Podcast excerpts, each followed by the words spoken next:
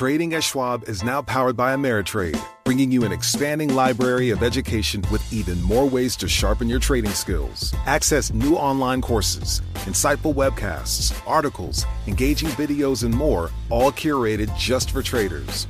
Plus, guided learning paths with content designed to fit your unique interests. No sifting to find exactly what you need so you can spend your time learning to trade brilliantly.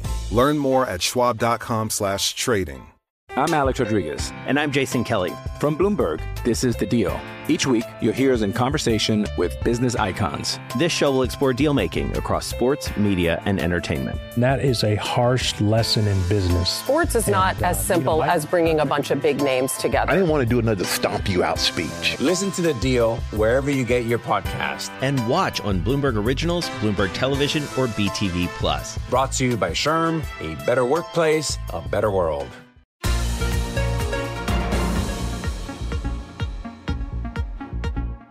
Welcome to the Bloomberg P&L podcast. I'm Pim Fox along with my co-host Lisa Abramowitz. Each day we bring you the most important, noteworthy and useful interviews for you and your money, whether you're at the grocery store or the trading floor. Find the Bloomberg P&L podcast on Apple Podcasts, SoundCloud and bloomberg.com.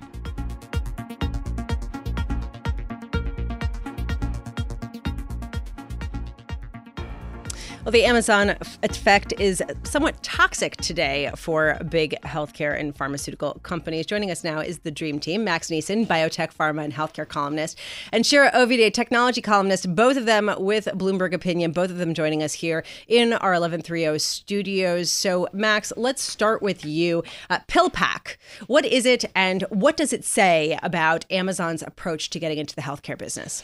Yeah, absolutely. So it's a, a mail order focused pharmacy. Um, what they do is basically divide up prescriptions into day by day doses, um, using a lot of technology and software to kind of make that process as efficient as possible. And uh, the real benefit for Amazon here is that they're they're licensed across the country. Um, it gets a lot of the regulatory and, and logistical work of getting into the pharmacy business uh, just out of the way right away, so they can kind of immediately um, start scaling that that things up. Um, you know, reaching out to their enormous network of customers, you know, Prime and, and otherwise, and uh, start trying to sign them up for uh, for a new way of getting their medicines. Shira, Ovide, your thoughts. I mean, look, this is what everyone in the healthcare industry has been worried about or anticipating for more than a year that Amazon had shown interest in becoming kind of a, a, prescription drug retailer. And more recently, it looked like they weren't going to do that right away, that they had some pharmacy licenses uh, in, in a handful of states. They let them lapse. Amazon had talked more recently about uh, kind of nibbling around the edges of healthcare by selling medical supplies to hospitals and things like that. So I think the, the fear of Amazon becoming a you know pharmacy um, had started to ebb a little bit. And today we learned that they should have been very, very afraid because in one fell swoop, Amazon has become a force to reckon with in in the pharmacy world. Right by by announcing this purchase of uh, of PillPack. Um, Max, come on in here because um, it's one thing to be a distributor of pharmaceuticals. It's another thing to mer- move further into the healthcare industry. Is there any sign uh, that that could be the ultimate ambition of Amazon, or is this just an extension? Of their you know sort of retail? Um, I think it definitely points directionally um, that that way. Just because you know, selling drugs, you know, as as easy as it sounds, it's it's actually incredibly complicated, um, just from a regulatory standpoint, and and um, in terms of the sort of risks. Um, you know, if you get things wrong, it, it, it can go very badly indeed. So it's uh, just a move, a sign that they're move, willing to move into a, a, more complex environment with, with you know dealing with with payers, insurance companies, PBMs, as opposed to like like Shira said, nibbling around the edges. This is kind of the heart of healthcare, and and I think a sign that uh, they're potentially willing to take on harder challenges in their kind of ongoing effort to to kind of be everywhere. Yeah. Well, Max, I'm glad you said harder challenges. And Shira, this is where I want you to come in. Uh, we've talked extensively about how some of the businesses that they've been trying to get into are very different from brick and mortar retailers, such as uh, the Whole Foods purchase, and how the grocery uh, sort of conundrum has been a difficult one for Amazon to crack with respect to delivery. I'm just wondering, you know, what the success rate is with something like this, and whether, you know, perhaps uh, people are extrapolating a little too far that Amazon will just hit another home run. Yeah, and I, think that's a very a very good point that there is now this belief that Amazon maybe can do anything and might do anything, which which could be true. Look, I wouldn't be surprised in five years if Amazon is you know, a giant seller of groceries in a way that they really aren't today, uh, or in financial services or other areas of um, of commerce. But it is worth pointing out that Amazon is not successful at everything it does. It actually owned part of drugstore.com um, beginning in the late 1990s. That was a way that they wanted to kind of explore getting into far, uh, prescription drug sales didn't really work out the way they intended. Obviously, those were different times, both for uh, drug sales and for Amazon. It was a much younger company. Amazon has failed at online travel. It had a service that it shut down. It has, um, you know, it, it is not successful at everything it does. So um, take heart, Walgreens and CVS investors. Alexa, Shira Ovide is skeptical. Alexa, Max Nisen, are you in the same camp? Do you believe that they're going to have a big challenge to try to roll this out under the Amazon umbrella? I mean, because as I just kind of kidding, but Alexa, refill my prescription. Oh my God, you are absolutely terrorizing anyone who's listening to this on a smart device. I mean, everybody's Alexa's.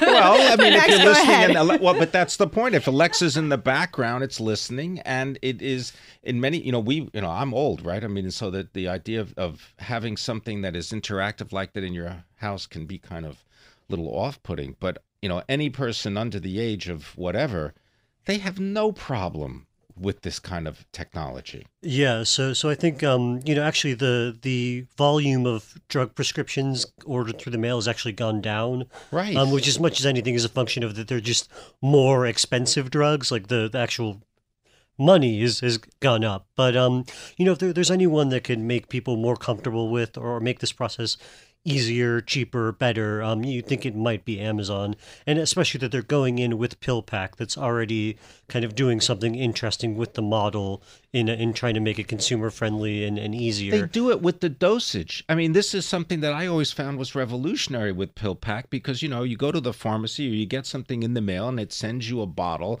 with the childproof cap and so on, and then you kind of take your pill, whatever it is. But with PillPack, all the pills that you are prescribed for that particular day come in its own pack. It's sealed. It tells you what time to take it, what day to take it. There's no, you know, it just it's a it's almost an it's an intellectual uh, advance, I would say. Yeah, and, and it's one that's pretty clearly aimed at you know America's aging population. Um, you do this instead of having you know a, a nurse or, or a family member come over and sort out your your pills, which is um, you know, if any, anyone who's ever done that knows yes. that it's a, an incredibly long and difficult process. So, um, you know, it, it's a it's a consumer move as well, and one that uh, Amazon is uniquely poised to, to take advantage of. Just real quick here, Shira, who are the hires that we should be looking out for from Amazon to get a sense of how serious and how broad their push is? I mean, are they going to try to beef up it all from the inside? Well, look, they, they have already, uh, in the last year or so, hired people who have experience in pharmaceutical and healthcare. So it's clear that it has been clear that this is an area that they're interested in. Um, I would be curious to see whether they put PillPack in this, Amazon puts PillPack under the leadership of people who are doing Prime time? Do they put it into under the Whole Foods bucket? Where exactly do they slot in um, the leadership of PillPack? Alexa thanks you. We thank you very much. Uh, Shira Ovide, our technology columnist uh, for Bloomberg Opinion. Max Nisen, our healthcare columnist for uh, Bloomberg Opinion, on this day in which uh, we know that Amazon is purchasing PillPack and uh, giving a lot of competition to uh, CVS and Walgreens Boots Alliance.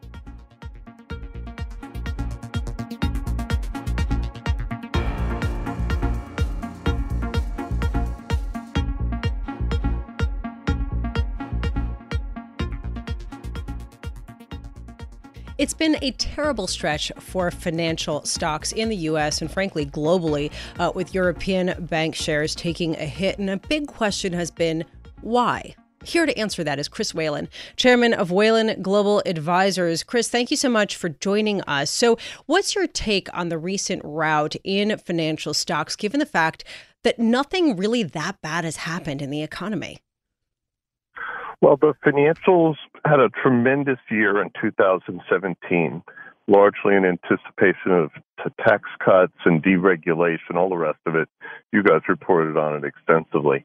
And so now, at a fairly full valuation, 1.6, 1.7 times book value, say, for JP Morgan, um, the markets are looking at a flattening yield curve. They're looking at the prospect for an economic slowdown. Um, they're also taking notice of the fact that loan growth for banks is, is dropping off dramatically.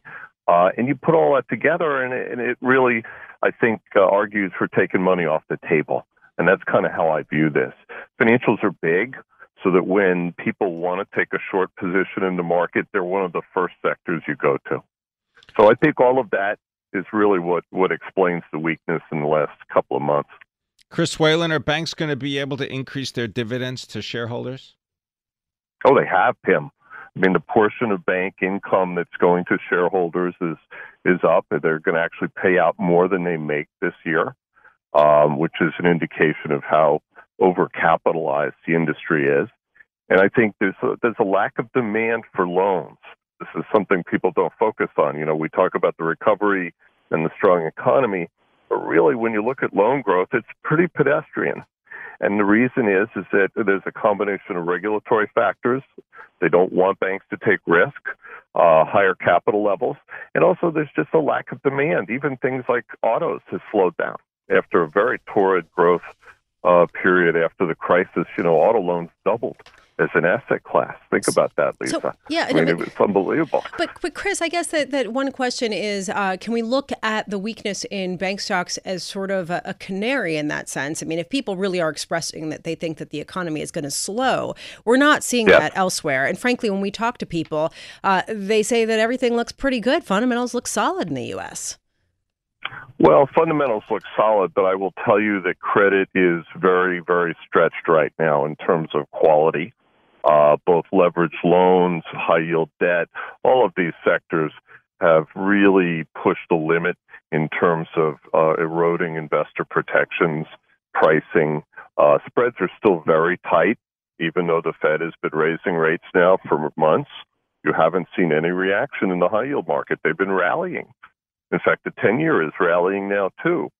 So you have a lot of contradictory indicators. And I think investors look at that flattening yield curve and they worry about banks because obviously banks make money on leverage. They borrow, uh, you know, they, they raise money short and they lend it long. And if the curve is flattening and there's no reaction in credit spreads, that's a very confusing set of indicators, Lisa. It really is. Chris, Fannie Mae, Freddie Mac, what happens and what happens to the preferred shareholders that have been holding on for so long? Well, they just uh, the uh, Trump administration just put out some thoughts on on privatizing Fannie and Freddie, which I think is is uh, you know a fanciful proposal. Uh, without the support of the federal government, Fannie and Freddie could not function.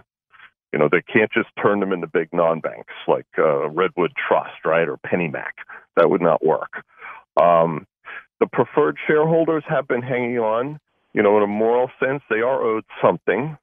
But I will tell you that I think the litigants, the hedge funds, and everybody who went uh, in the court to fight over this had uh, a, a very bad strategy. They should have argued that they were the creditors instead of shareholders and that they were defrauded and they are owed their money back with 6% uh, interest per year. Uh, that didn't happen. I don't think politically there's any catalyst to really push a proposal forward right now. There's no interest in it. Maybe after the uh, after the uh, the midterm elections, we can have a discussion about this. But there's no urgency. You know, a lot of the proponents of, of reform, of paying the preferred shareholders, say the current situation is not sustainable. Well, that's clearly not true. Um, Fannie and Freddie are functioning fine. Um, I would tell you that I think the next big inflection point with the GSEs is going to be when Mel Watt leaves the regulator next year and the Republicans put someone in place. I think that they are going to make changes to Fannie and Freddie administratively. They're going to downsize them. They're going to probably uh, reduce the the uh, maximum loan amount that they're allowed to guarantee. Uh, they'll probably end uh, second homes. You won't be able to get a Fannie and Freddie loan for a vacation home, for example. So the Republicans have an agenda to really use administrative tools to downsize both of these entities. But I don't know that they'll actually pass legislation to take them out of conservatorship because that's what you need. You got to get Congress in the game. Otherwise, nothing happens.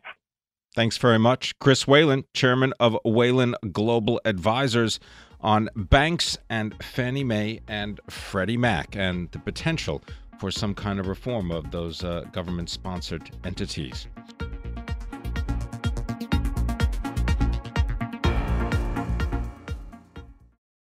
Trading at Schwab is now powered by Ameritrade, giving you even more specialized support than ever before. Like access to the trade desk, our team of passionate traders ready to tackle anything from the most complex trading questions to a simple strategy gut check. Need assistance? No problem. Get 24 7 professional answers and live help, and access support by phone, email, and in platform chat. That's how Schwab is here for you to help you trade brilliantly. Learn more at schwab.com/slash trading.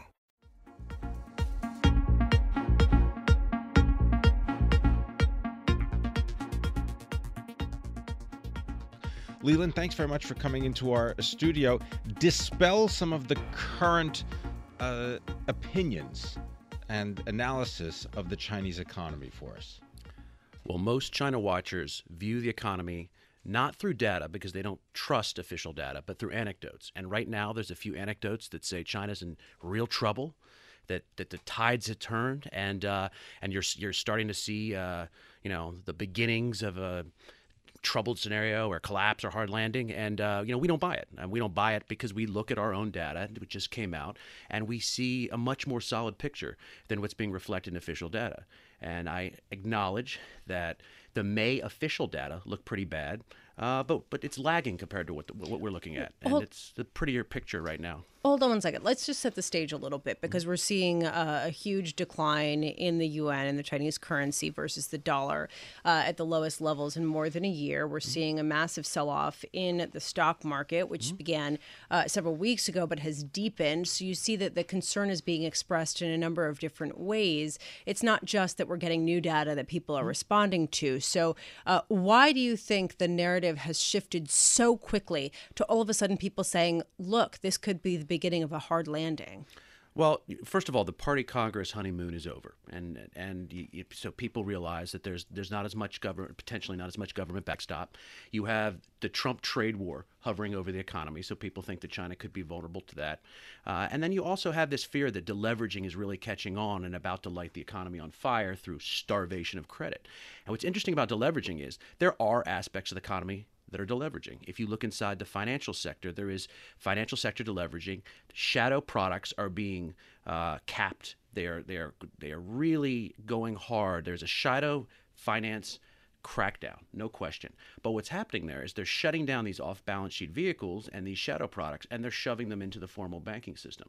So in our data, what we actually saw is corporates borrowing more this quarter than last quarter, borrowing more this quarter than a year ago, and at the levels that were close to the run up to the party Congress and the 2016 recovery. So firms are not being starved of credit. There's plenty of it. It's just they're just shifting uh, the, the spigot from, from one place to another. So basically, you're saying that the deleveraging so far is, is something of a fiction in terms of actually reducing the leverage from the system.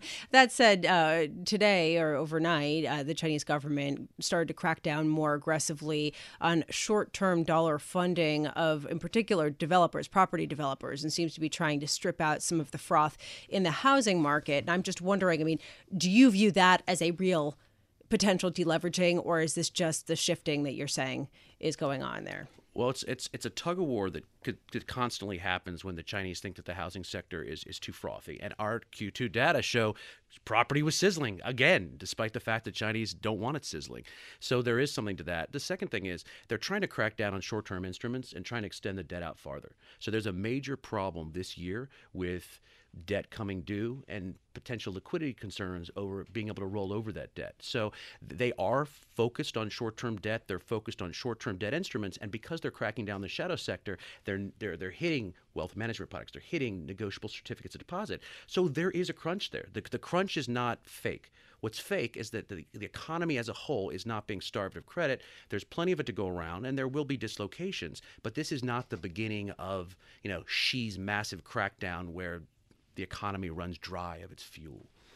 Leland, uh, tell people about Made in China 2025 and how that has, in many cases, obscured uh, what is really going on in the relationship between the United States and China. Well, I think it all comes back to the fact that the White House doesn't really agree on the China strategy. So there's people in the White House who think that Made in China 2025 is something that needs to be addressed and countered. Tell people what it is. Though. So first of all, it's, it's a it's a Chinese it's a Chinese plan to bring as much of this uh, focus on advanced manufacturing, AI, robotics, biomedicine. Uh, it's basically advanced up the food chain type of uh, production back to China to have China uh, capture those markets, to have the Chinese government subsidize these companies and really take control of this globally. And this went under the radar for a long time in D.C. and it caught on when people realized, well, look, this is this is another form of cheating, a more dangerous form of cheating that the Chinese would potentially be doing, and this needs to be the focus of policymakers. So even though you have a bunch of people in D.C. focused on the bilateral trade deficit and others are focused on investment restrictions, Made in 2025 is this is this is is this central rallying point because it's about Chinese companies coming in and and and stealing IP. It's about uh, Chinese companies buying uh, U.S. innovation and bringing it to China. It, it, covers all these bases, so it's really become a toxic word in, in Washington D.C. right now. You know, Leland, you started the conversation really saying that you're not seeing this sort of material slowdown on the ground, and one of the great things about your organization, the China Beige Book uh, International, is that you look for what the actual signs are of growth of economic activity. What are you seeing right now that gives you such confidence to say people are wrong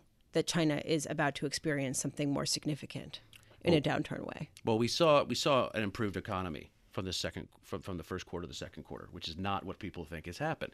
They saw May official data, and you had these incredible headlines, very scary. So retail sales the worst in 15 years, you know, investment worst in what was it, 20 years, something like that. And when we look at our data, we see that this is not the case. We actually saw uh, retail had gone through a, a, a difficult time earlier this year, and it's already potentially taking a turn upwards. Not great, but but taking a turn upwards. Investment, we we, we look at this much more broadly than the very specific category of fixed asset fixed asset investment uh, in official data. And what we're seeing is stronger trends that are being recognized.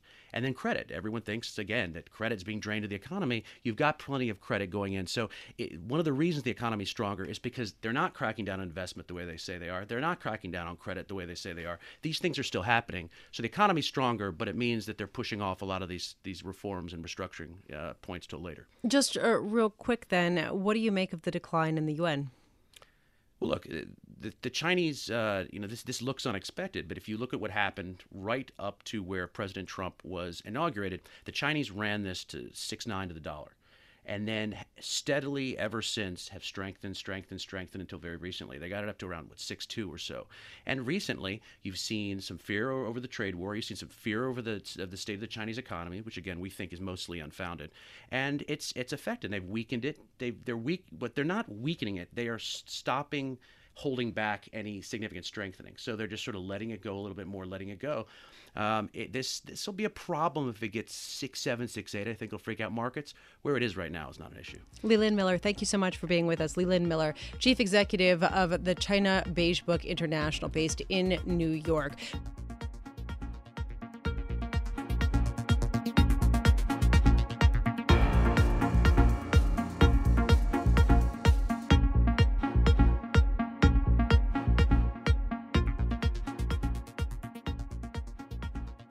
Well, the Standard & Poor's, the S&P 500 Casinos and Gaming Industry Index is down about 10% so far this year. And yet, uh, in Atlantic City, they are set to open two new casinos at the same time. That's sports betting has begun in New Jersey. For more on the world of gaming, we turn to Brian Egger, our senior gaming and lodging analyst for Bloomberg Intelligence. And you can follow Brian, as we all do, on Twitter at Breaking Call. Actually, Eggernomics, we changed it. Eggernomics, you Yeah. changed it. Yeah. Sorry. Oh my gosh. All right. Well, Eggernomics, tell us about these two new casinos. You got the Ocean Resort and the Hard Rock uh, Casino. Why are they opening in a place that, by all measures, seems to already have enough capacity? Well, that's a good point. So the view is that by adding more entertainment, entertainment attractions, uh, the city will be able to increase the average visitor length of stay, attract a younger audience with entertainment and concerts. And some of that may be true, but our concern is that while these openings, which take place today actually, will grow capacity in the market by about 30%, they may only increase the market's overall revenue by 10 or 11%. So we're really concerned they take business away from other players in the city. Can we just get a sense, a snapshot, taking a step back of what the volumes have been like in Atlantic City? Because my understanding is that uh, they had actually been losing popularity with respect to uh, to, to gambling. So listen, they've been they've been better, but bear in mind that we until yesterday had seven casinos after four casinos closed in 2014. They all they all shut down. The Atlantic Club, Showboat, Revel, and Trump Plaza uh, basically went out of business. What you're seeing today is the Revel being reborn as the Ocean Resort, and the Trump Taj Mahal, which also closed down, being reopened as the, uh, the Hard Rock. So these are reopenings after a period of a shakeout and downsizing. Uh, admittedly, the market has been behaving somewhat better, but Atlantic City is not the only area expanding. We've had expansion and ongoing expansion in Pennsylvania, uh, New York, uh, elsewhere throughout the Mid Atlantic, along with sports betting. Okay, well, so, yeah, that's where I wanted to go with this. So New Jersey also just legalized sports betting. How much betting can people do? I mean, is there like a point of peak betting capacity, peak Yeah, gambling? it's an interesting chart I looked at the other day. If you look at a map of 10 some odd or almost a dozen Northeast and Mid Atlantic states, uh, 20 years ago, uh, when I was uh, a younger gaming analyst, there were about 16 casinos in those 10 states. Today, there are 51. So we've had significant expansion not only nationally, but also in the Mid Atlantic region uh, as we've seen this liberalization of gaming. Uh, this is generally a mature industry. You know, our concern is these casinos may do fine, but they take business away from other operators because as they're doing this, uh, there's much more competition in the Mid Atlantic and Greater Northeast market today than there was five or 10 years ago. Brian, if you happen to be an investor that believes that sports betting as it comes to New Jersey is going to be a win and you'd like to participate in that experience, what is the best way to do so? Sure. Well, there are companies that we don't follow, but they're actively involved in managing the sports books. So both the Ocean Resort opening today and the Monmouth Racetrack, which started sports betting two weeks ago, uh, have sports books operated by William Hill. Uh, DraftKings, the daily fantasy sports operator, will soon have a sports book at Resorts Casino. And we've got Paddy Power Betfair the Meadowlands. So a lot of these sports books are being operated either by the fantasy sports companies or these European companies that have operated in markets where sports betting and online gaming has been legal for quite some time. All right, so here's what I'm struggling with. You now have a more than doubling, almost tripling, right, of the uh, casinos in the Northeast uh, in recent years. You have new casinos being built at a time when people are doing more things online and there has been a liberalization, so there are more areas that are expanding.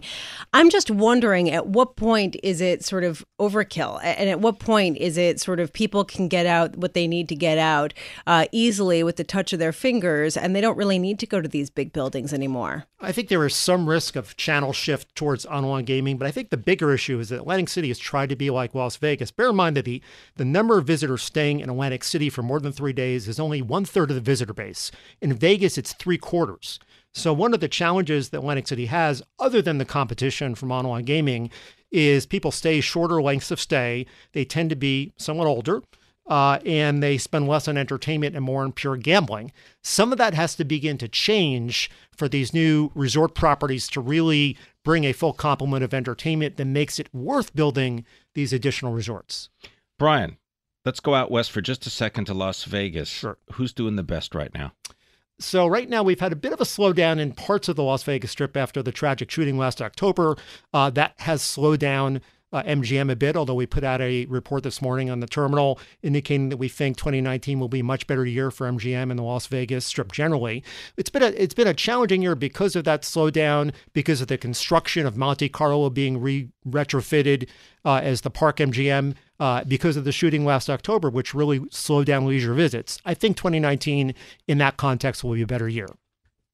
Brian Egger, thank you so much for being with us. Uh, I, I find this so interesting, just the shift in the whole business model at, at the time when uh, people are still building as much as they can. I Well, mean, is it- it going to be build it if, if, you know, build it and they will come. But as I but as Brian mentioned, you know what, sixteen when you started uh, covering this whole thing, there were what sixteen uh, Yeah. operations, and now we've got you know fifty. Yeah.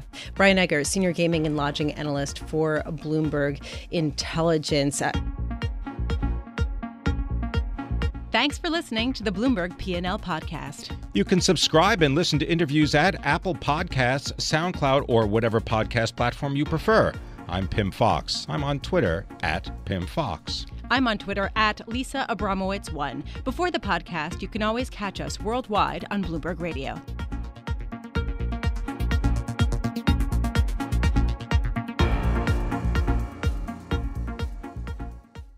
I'm Alex Rodriguez. And I'm Jason Kelly. From Bloomberg, this is The Deal. Each week, you'll hear us in conversation with business icons. This show will explore deal making across sports, media, and entertainment. That is a harsh lesson in business. Sports is not uh, as simple as bringing a bunch of big names together. I didn't want to do another stomp you out speech. Listen to the deal wherever you get your podcast. And watch on Bloomberg Originals, Bloomberg Television, or BTV Plus. Brought to you by Sherm, a better workplace, a better world.